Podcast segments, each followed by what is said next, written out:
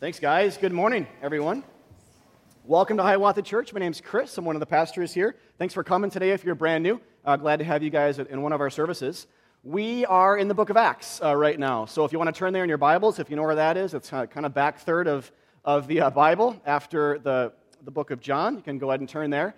Uh, but here we are, book of Acts. Uh, we um, have been here for a number of months. We'll finish up before Christmas. a lot to get to, though, still. Some of the best parts are still ahead.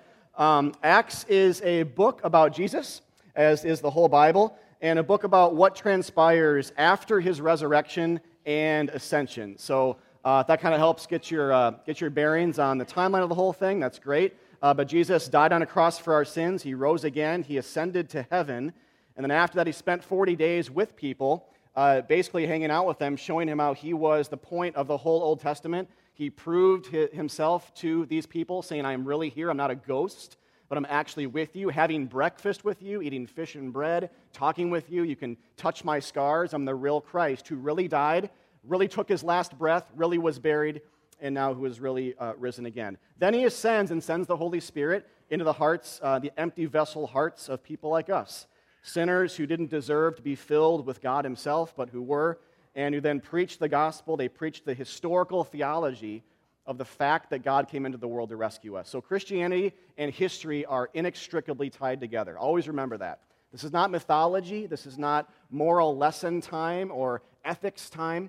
This is about historical theology of a God who made this earth, the physical matter in our universe, and made our bodies, and who actually took on one of our bodies himself when he sent his son to come into the world to rescue it from, like the song said, uh, like a pendulum swinging over to the shadows, which is what we all did when we rebelled against our Creator. So it's basically kind of a little bit of a synopsis of the whole Bible, actually, right there. But, but with Acts in mind, um, this, is, this is what it's about. It's about the church being born and how it spreads all the way throughout the Roman Empire and the story of that. So this is real history written by a guy named Luke.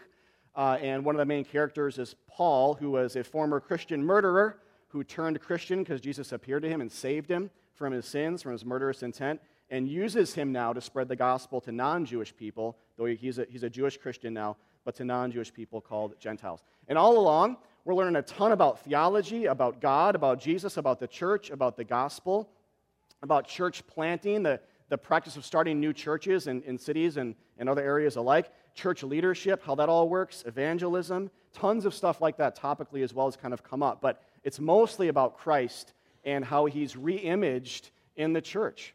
Uh, this is, uh, this is the, the Bible's a beautiful uh, kind of conglomeration or mix between the, the history, the facts, the, the what's of what's happening, and the symbols as well of the Christ who is in the, the apostles. It's not just the people, it's the Christ in the people.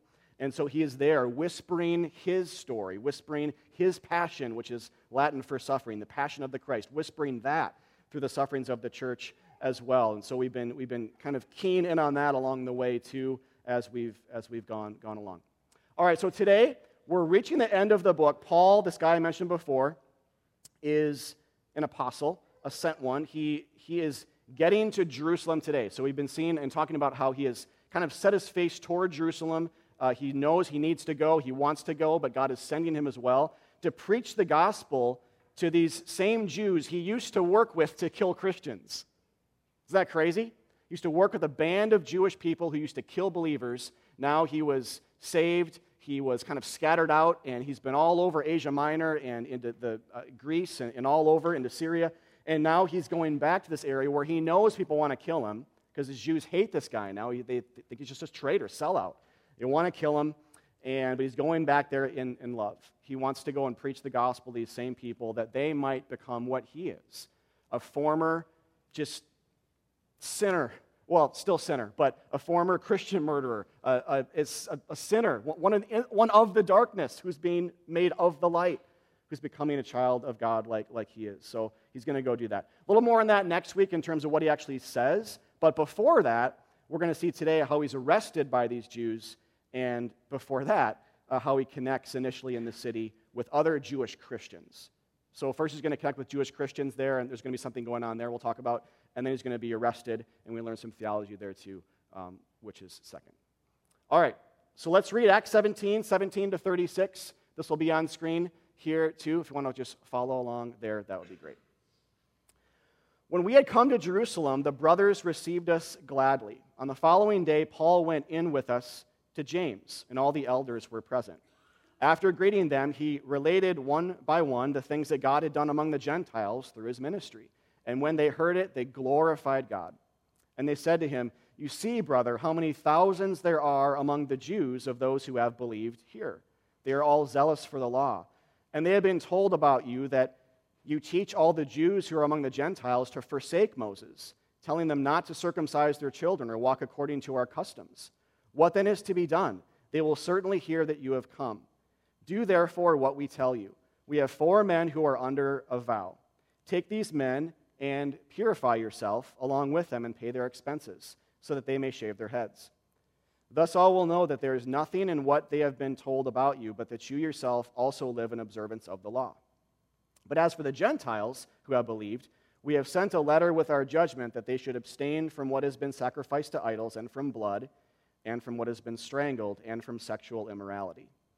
Then Paul took the men, and the next day he purified himself along with them, and went into the temple, giving notice when the days of purification would be fulfilled, and the offering presented for each one of them.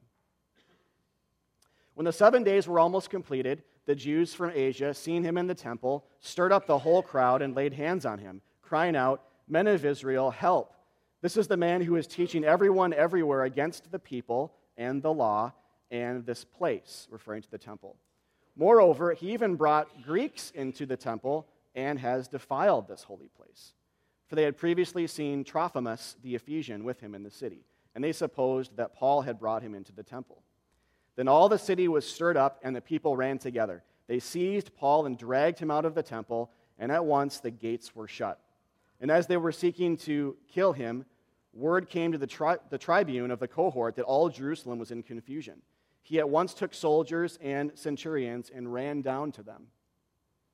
And when he saw that the tribune and the soldiers, when they saw the tribune and the soldiers, they stopped beating Paul. Then the tribune came up and arrested him and ordered him to be bound with two chains. He inquired who he was and what he had done.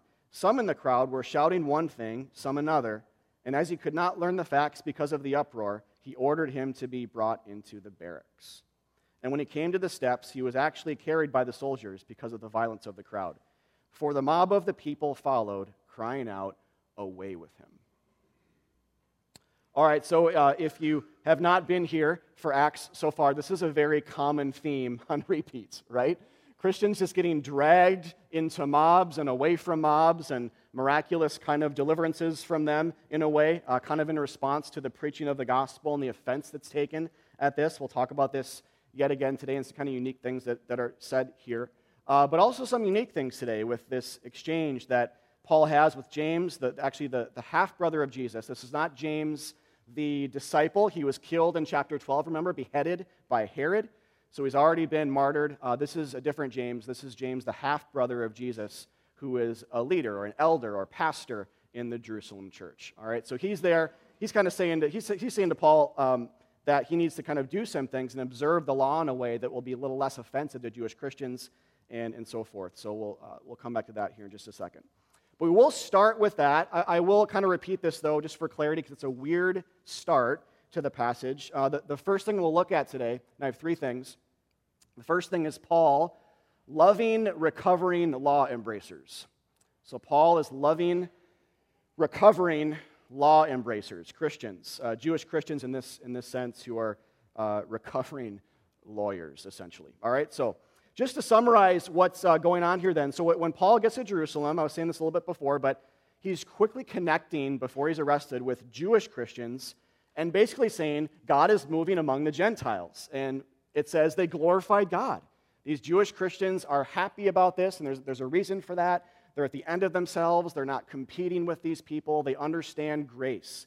If they didn't understand grace, they would probably be more offended at the Gentiles, which is what happens after this, remember, when these Jewish uh, people who are not Christians yet get offended at this Greek who supposedly went into the temple. Kind of have that in mind as we go here in a second. But these Jewish Christians are happy about it. And so they share stories, and Paul's sharing all these war stories and things that God was doing. And then James and these other elders uh, share what is happening there. So they share with Paul how God's been moving there in the city too amongst the Jews. They say thousands of Jews are being saved as well. And so, isn't that awesome? It's kind of like, you know, a couple of missionaries, different parts of the world coming together, or um, from wherever they live, whatever kind of their role in, in ministry, and they're sharing stories and they're saying, um, look what God is doing. Look what God is up to. And thousands of people are being saved in different parts of the world. Let's celebrate that, that together. All right, here's what's going on, though. But then they say to Paul that, um, that there's ongoing confusion for Jewish Christians over how exactly the Old Testament law relates to Jesus Christ, to the New Testament, and to their lives. There's confusion for Jewish Christians over how they now relate to with their lives, but also how Jesus in the New Testament relates to Old Testament law that preceded all of this. So that James is basically saying all these Jewish Christians are, are being said, let's celebrate that, but they believe the gospel, but they're still zealous for the law. And they're hearing, Paul, that you preach against the law and the temple and other Jewish customs for the sake of preaching Christ's grace. And this, of course, was true. Paul, by preaching Christ, was showing how the old laws had found their finish line in Jesus. So things like Sabbaths and food laws and temple rituals, the entire sacrificial system, washings, and even the Ten Commandments had been abrogated and the conditionality that surrounded them covenantally for the sake of Jesus' New Testament. So, to put it more simply, in other words, it's no longer do this and you will live, to quote from Leviticus 18:5, which is what the Old Testament says about the Old Testament. Do these things and then you will live. See the conditionality in that? It's no longer that, but believe in Jesus and call upon him and you will live. Trust in the fact that he shed his blood for you. This is a big argument in Romans 10. If you want to go back and read this kind of in like a greater context in one of the letters of the New Testament, read Romans 10, 4 to the end of the chapter, basically. But start in, start in verse, uh, or 5, in verse 5. All right? So this is, of course, true on, on, on one level. Paul was preaching Christ and showing how these things found their finish line. In fact, back in Acts 15, uh, which they quote here. James and the elders quote this and cite this to Paul. They remind Paul that they did this too. They sent a letter to Gentile, non Jewish Christians outlining this reality. They said, Believe in Jesus for the forgiveness of your sins, because there was an issue over Gentiles wondering, do we need to keep any of these Old Testament laws now that we're Christian? Like, what are we under? How do we understand how the Bible sort of hangs together here? The scriptures hang together and how they find their finish line in Jesus. And so the letter basically said believe in Jesus alone for the forgiveness of your sins, abstain from sexual immorality. You're a new creation. Live like your body belongs to God, not just to you. So live like that because that's what Christians believe. It's partly what the, gospel is, is coming to, to, to terms with that. So abstain from sexual immorality. And then keep away from a few food related things that would have offended other Jewish believers they were likely in churches with. And so it's probably a little bit weird to see that if it's the first time when you're seeing this, but whenever it says that these Christians were instructed to not eat things that were strangled, or these are Old Testament laws, or to stay away from the blood of the meat, uh, like uh, the, the raw forms of it. This is an Old Testament thing for a time, for a reason that I can't go into for time's sake today. But what James is saying here is when that letter was written to Gentile Christians like us, they're not actually saying, oh, yeah, just you're under a few of these like really odd, obscure food laws. They're not saying you're actually under them anymore. They're saying just like follow them for the sake of the Jewish Christians among you. They're having a hard time seeing how they've become abrogated. In love, just don't eat that stuff. Even though you're free to, just don't do it. And so basically, all they're saying is believe in Jesus for the forgiveness of your sins, abstain from sexual immorality, and then love people who are a little bit different from you doctrinally on minor levels, and uphold love for the sake of the church.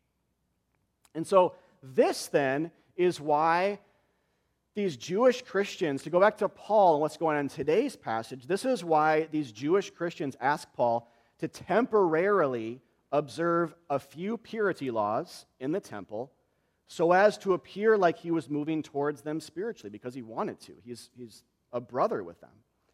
To not initially be unnecessarily offensive and weird, and to create a context for him to continue to share about how Jesus taught us to observe his death and resurrection and, rather than the law. because this is what Jesus does. He says, I am the new law. He's saying, Observe me, observe my death, observe my resurrection, observe my grace, rather than the law. And so Paul is like, and James and the elders are saying, so you can get there to have that conversation with them for a time, observe some of these purity laws so that they don't just kind of run for the hills because of um, how you're so much not doing that and how offensive that would be to them. And so Paul then actually follows their advice, right? As we read, we saw this. Paul says, uh, basically, or it's inferred that he says, that's a good idea. You're right. I should, I should do that. And he actually writes about this in one of his letters to the churches. In 1 Corinthians, basically, it's chapter 8 through 10, uh, which obviously we can't really preach today for time's sake. It's way too much text. Uh, but he starts this whole argument there to a different church. It's a different context, but it's the same theology. Uh, he says, in that church, there's these kind of things happening. And he says, love is greater than knowledge. So, a lot of times in the Christian life, even though we know what the right theological answer is, sometimes love is more important than that. And we'll see how that plays out here in a second, so just kind of hang tight. But he also says later in, that, in the same section in chapter 9, I have, uh, or to those under the law, this is Paul speaking again, same guy. To those under the law, I became as one under the law, though not myself being under the law, that I might win those under the law.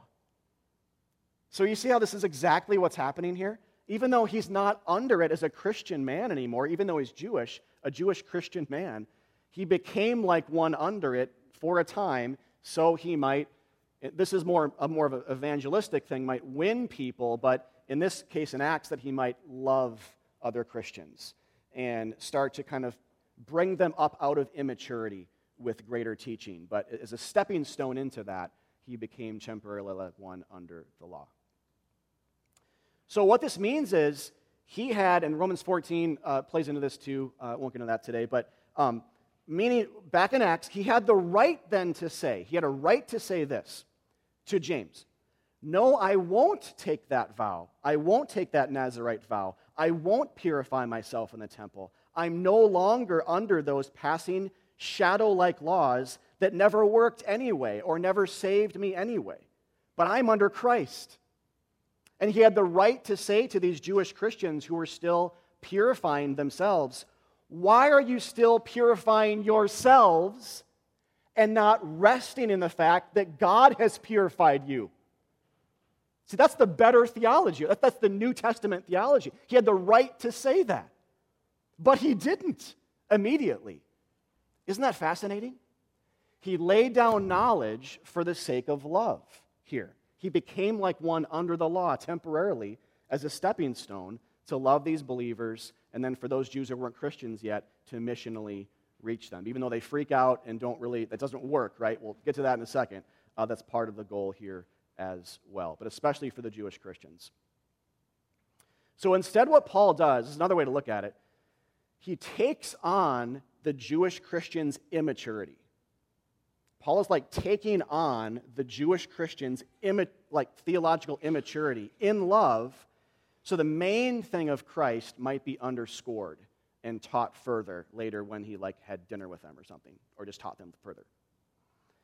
And so today like sometimes we uh, we talk about this as a principle um, because it's different for us as mostly in the roman guessing if not entirely gentile christians or just gentiles um, this is a different thing and, and, there's a principle here though that comes up elsewhere like in romans 14 i put um, one verse in context up here it comes up in romans uh, or um, yeah, 1 Corinthians 8 to 10, and some other places as well. This is actually a big part of our New Testaments where letters are written to churches that have strong, mature Christians and some weaker, immature Christians. The strong ones are strong in freedom and grace, and the weak ones are less kind of um, grounded on, on freedom.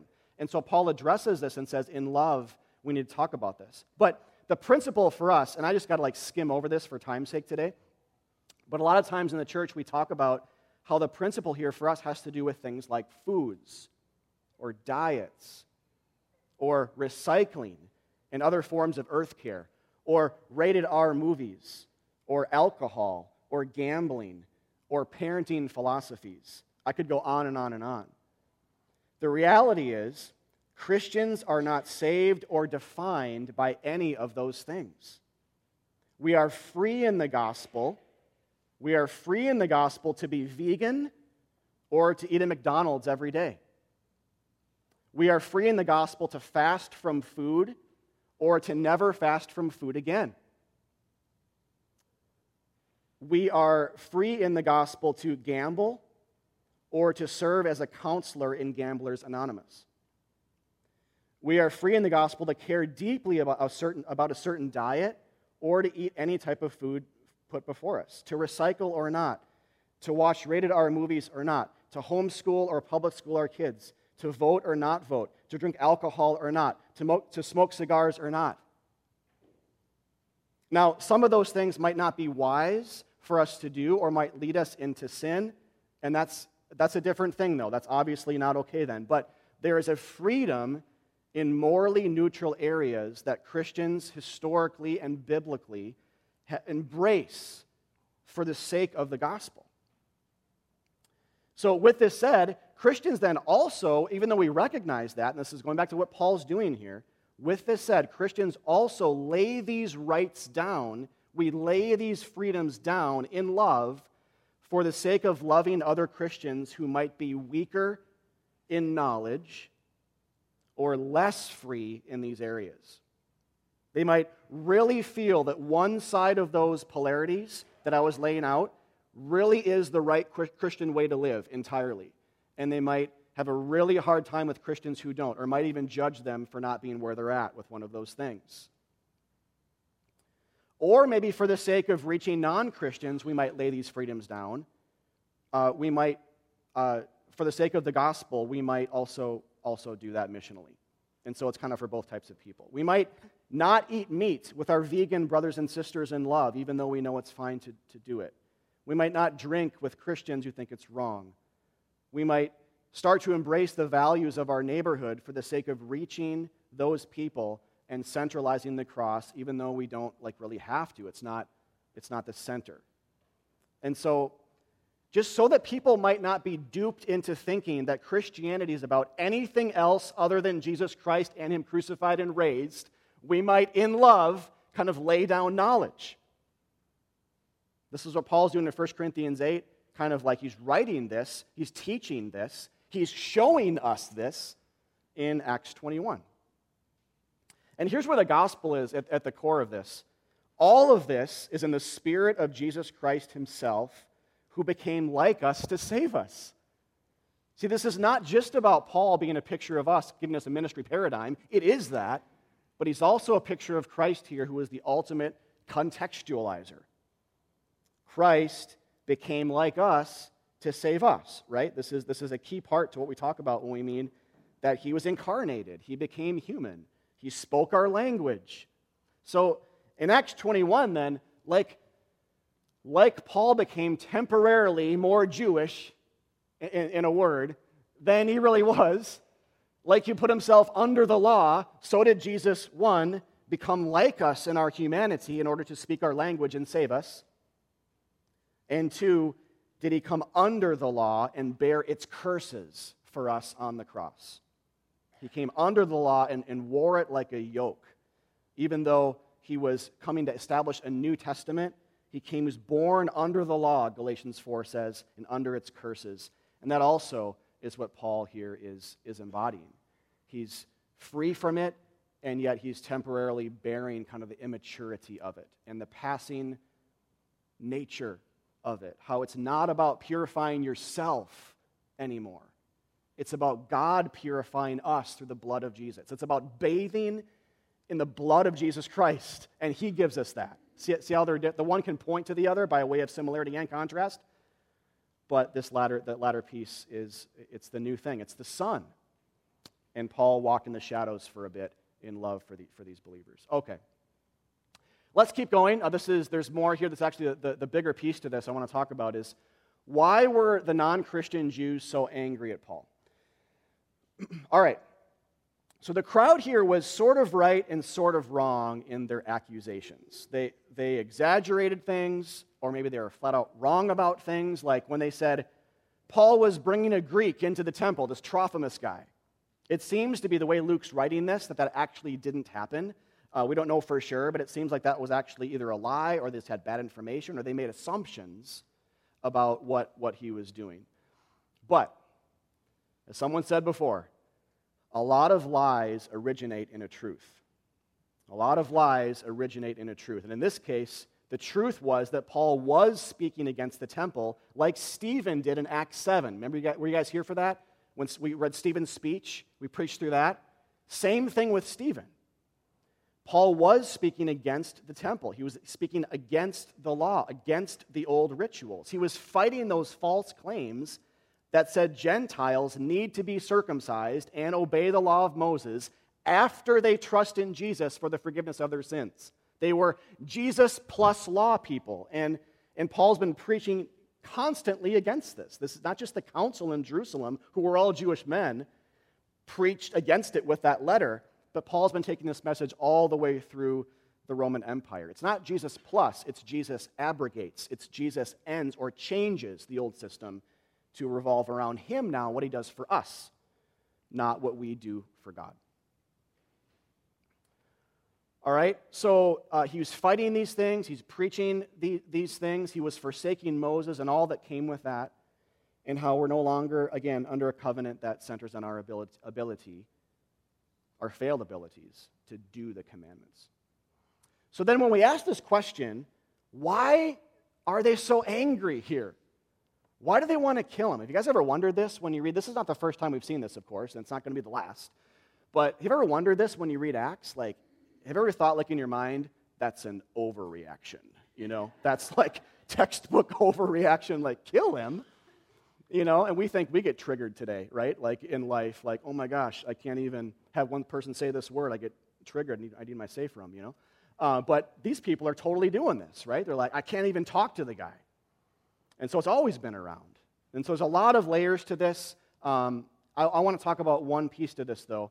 Uh, when, when, we, when we ask the question, why the anger, was it just because this was a disagreement about the Old Testament itself? as if it was an objective disagreement about principles and concepts, or as if this was just a difference between a less progressive and a more progressive view of the Old Testament law. Is that what's going on here? Possibly in part, but not likely.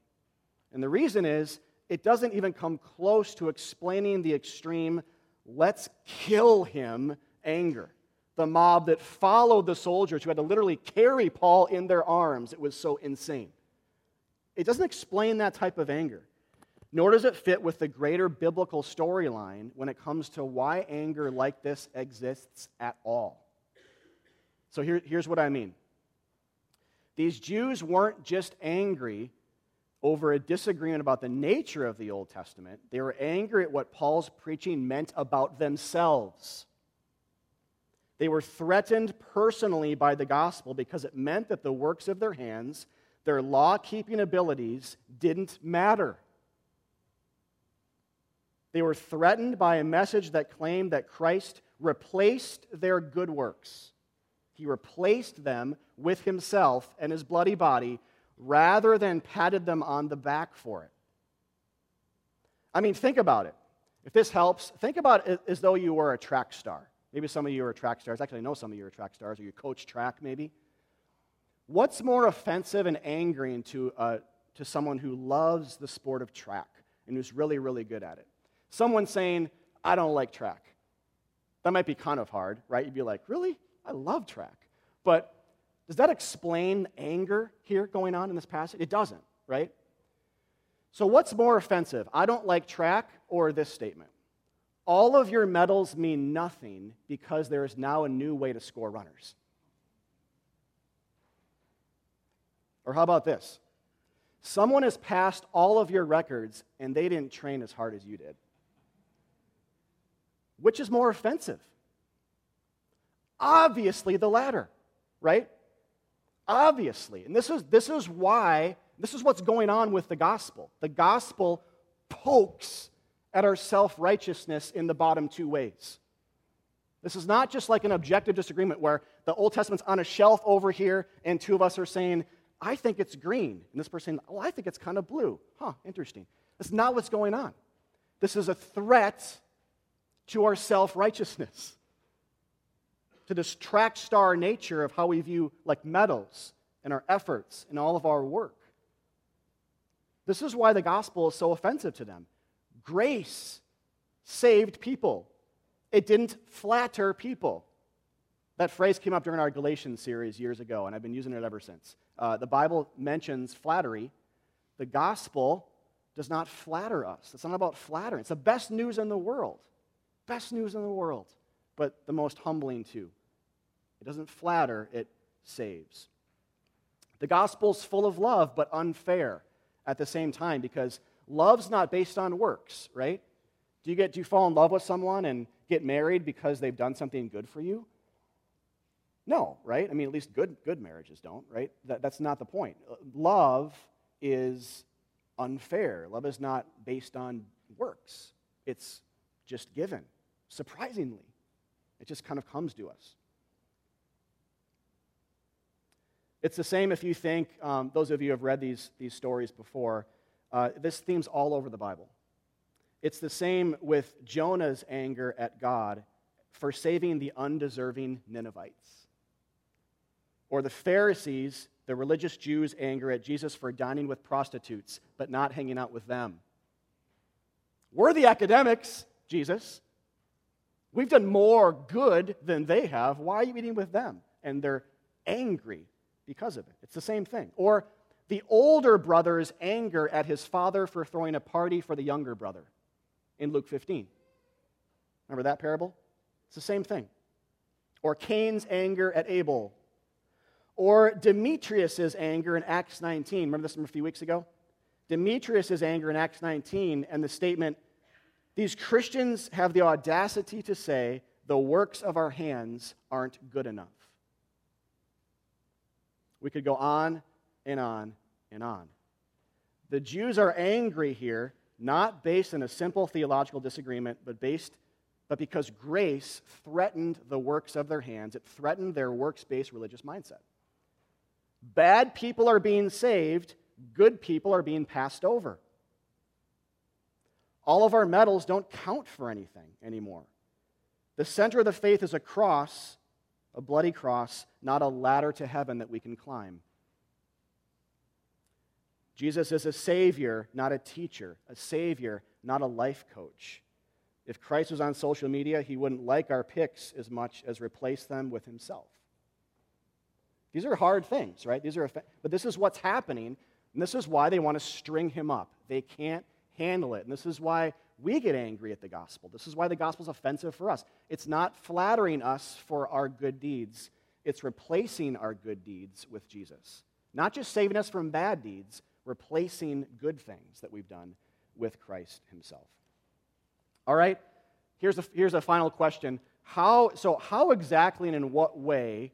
This is one thing we, we have, because the, t- the text actually does suggest this, so that's why we're doing it. But it's also like not quite enough to say what we're saying. Like we have to ask, how exactly and in what way did Jesus do this?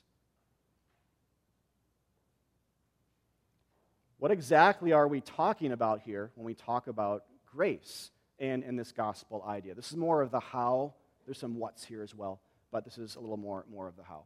This last piece two chains and a payment. All right, so from verse 33, then the tribune came up and arrested Paul and ordered him to be bound with two chains. All right, so here's, here's a great interpretational question you can ask about anything in the Bible. You guys have heard me do, do this a lot. I'll ask it again here. Where else in the Bible does this imagery come up? And how does its theological significance there point us to Jesus Christ? All right? And in this case, where, does, where else does two chains come up in the Bible? And, and the answer is in just one other place. All right, so, oh, I lost it there. The answer is in one other place. So when I ask the question, where does two chains come up in the Bible? It's uh, else, elsewhere, and how does it sort of set the stage for this, or how does the theology in that place uh, point us to, to Christ? All right, so the answer is here. This is the only other place it comes up.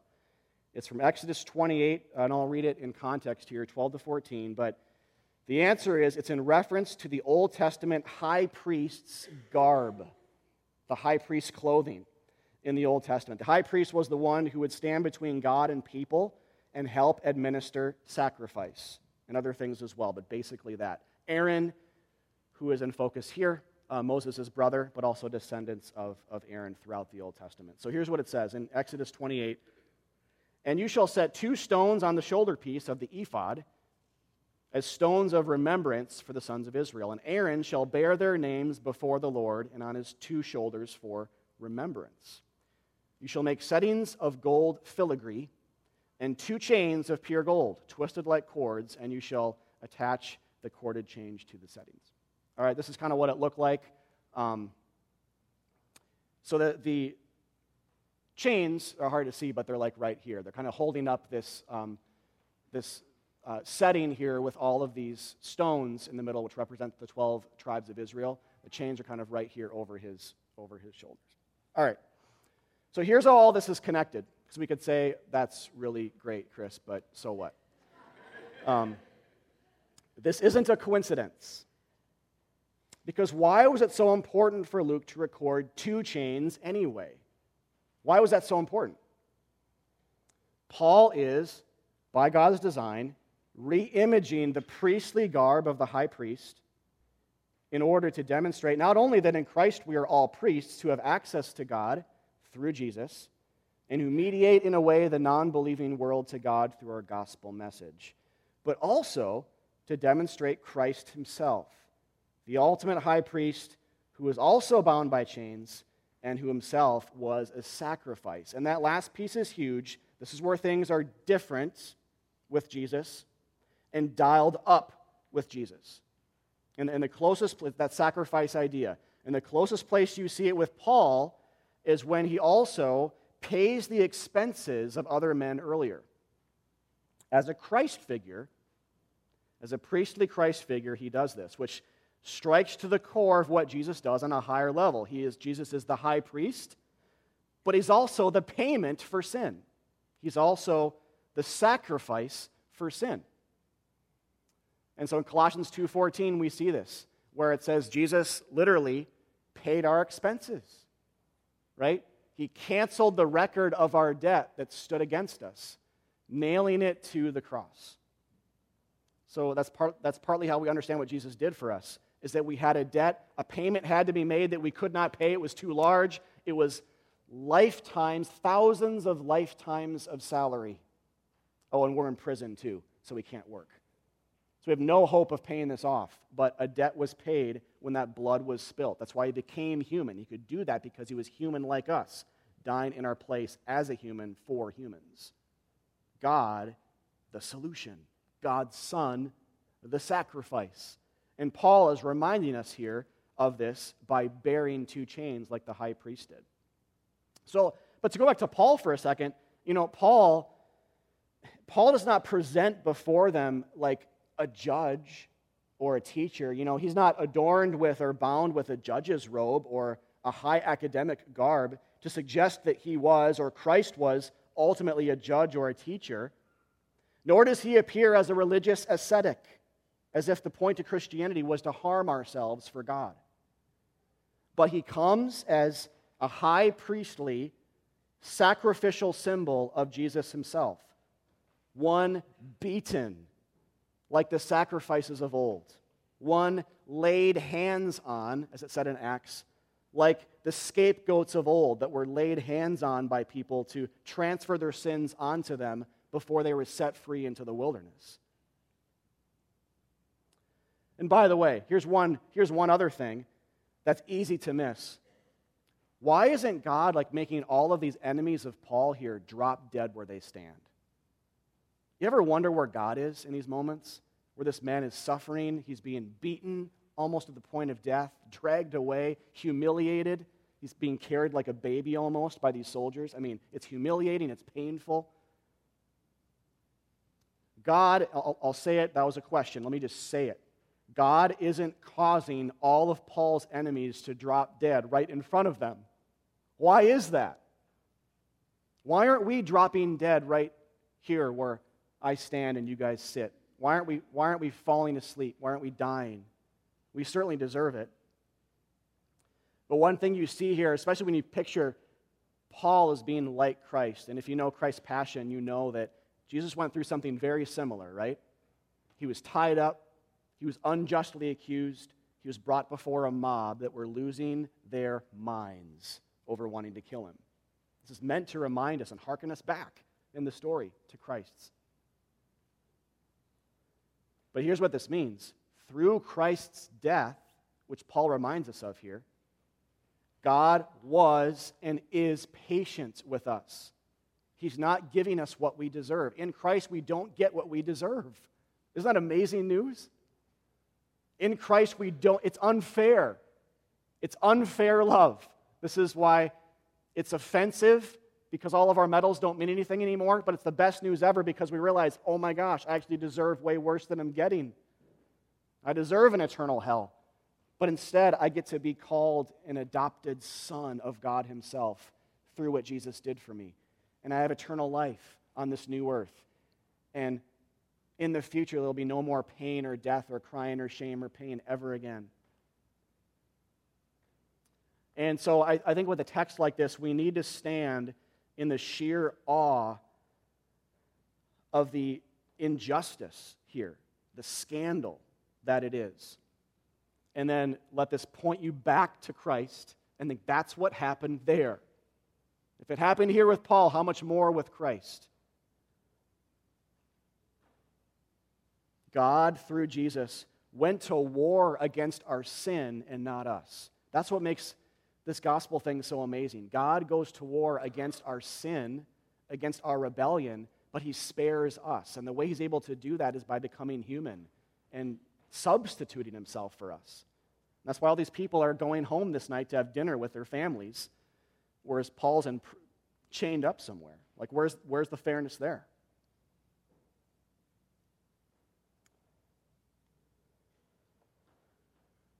All right, last word here is when we look at this then through this lens, whenever James says to Paul, pay their expenses, it's not really James saying this to Paul alone, but it's also God saying this to Jesus. This is what, what makes this so cool is, is you look at this with fresh eyes. I mean, a lot of these Jewish Christians, I mean, these are people that Christ died for. They are immature, they have bad theology, they're sinners. And James is like, go pay their expenses. Um, in a way, that's a great little three-word depiction of what the gospel is. Is the Trinity working forever past on how are we going to save these people, this creation we love dearly? How are we going to restore it? And it's, almost, it's, it's like within the Trinity, we have this exchange where the Father says to the Son, Go and pay their expenses, pay their debts. You know, isn't that, isn't that just amazing and reassuring to think that forever past, God was scheming to save you with his son, planning, scheming perfectly. And it's happening right now in this very room. Like you can't, no one can stop it, no one can thwart it. God will accomplish what he intends. His word always goes out, right? And the word is who? Jesus. Whenever the word goes out, it accomplishes what he sends it out to do. The, the Old Testament says, but Christ is the fulfillment of that. He is the Word. So when Christ is sent out, he accomplishes it, and it never changes. And so, whatever you guys have done, wherever you're at, wherever you're at, whatever your hangup is, your barrier, your doubts, your fears, your shame, your guilt, we're all rebels. This is what God says to Christ on our behalf, and this is how it whispers him his name to us. Believe this, and you'll be saved wherever we are. Believe that Christ has paid our debts on the cross, and we will be saved. And in love, going back to the first part of today, in love, demonstrate that to other believers. But don't, don't jump over, don't leapfrog over the main part of this, which is the offense, the beautiful offense of the gospel that climaxes in the high priestly and sacrificial work of our Savior, who paid our debts because he loved us to, to hell and back. Let's pray.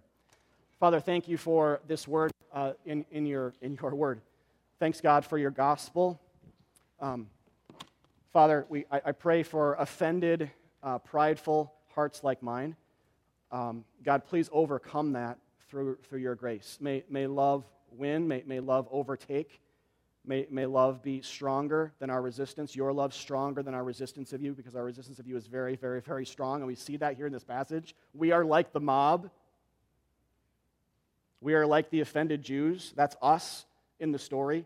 And we are, we are less like Paul than like the mob. I mean, the, the mob is, uh, is us, and, and Paul is Christ. Father, thank you for treating us like we don't deserve, like we are unfairly saved because Christ was unfairly crucified. Um, God, help us to just bask in that scandal and never lose sight of the beauty of that and never replace the, the centerpiece uh, position that it takes in the Christian faith with something else. It will always be that, whether people believe that or not. It's been set, it's done. Christianity is the blood and body of Jesus, and all the old laws have been passed up by something much better because now you purify us and we don't have to wash ourselves anymore. Uh, praise be to God. In your name we pray. Amen.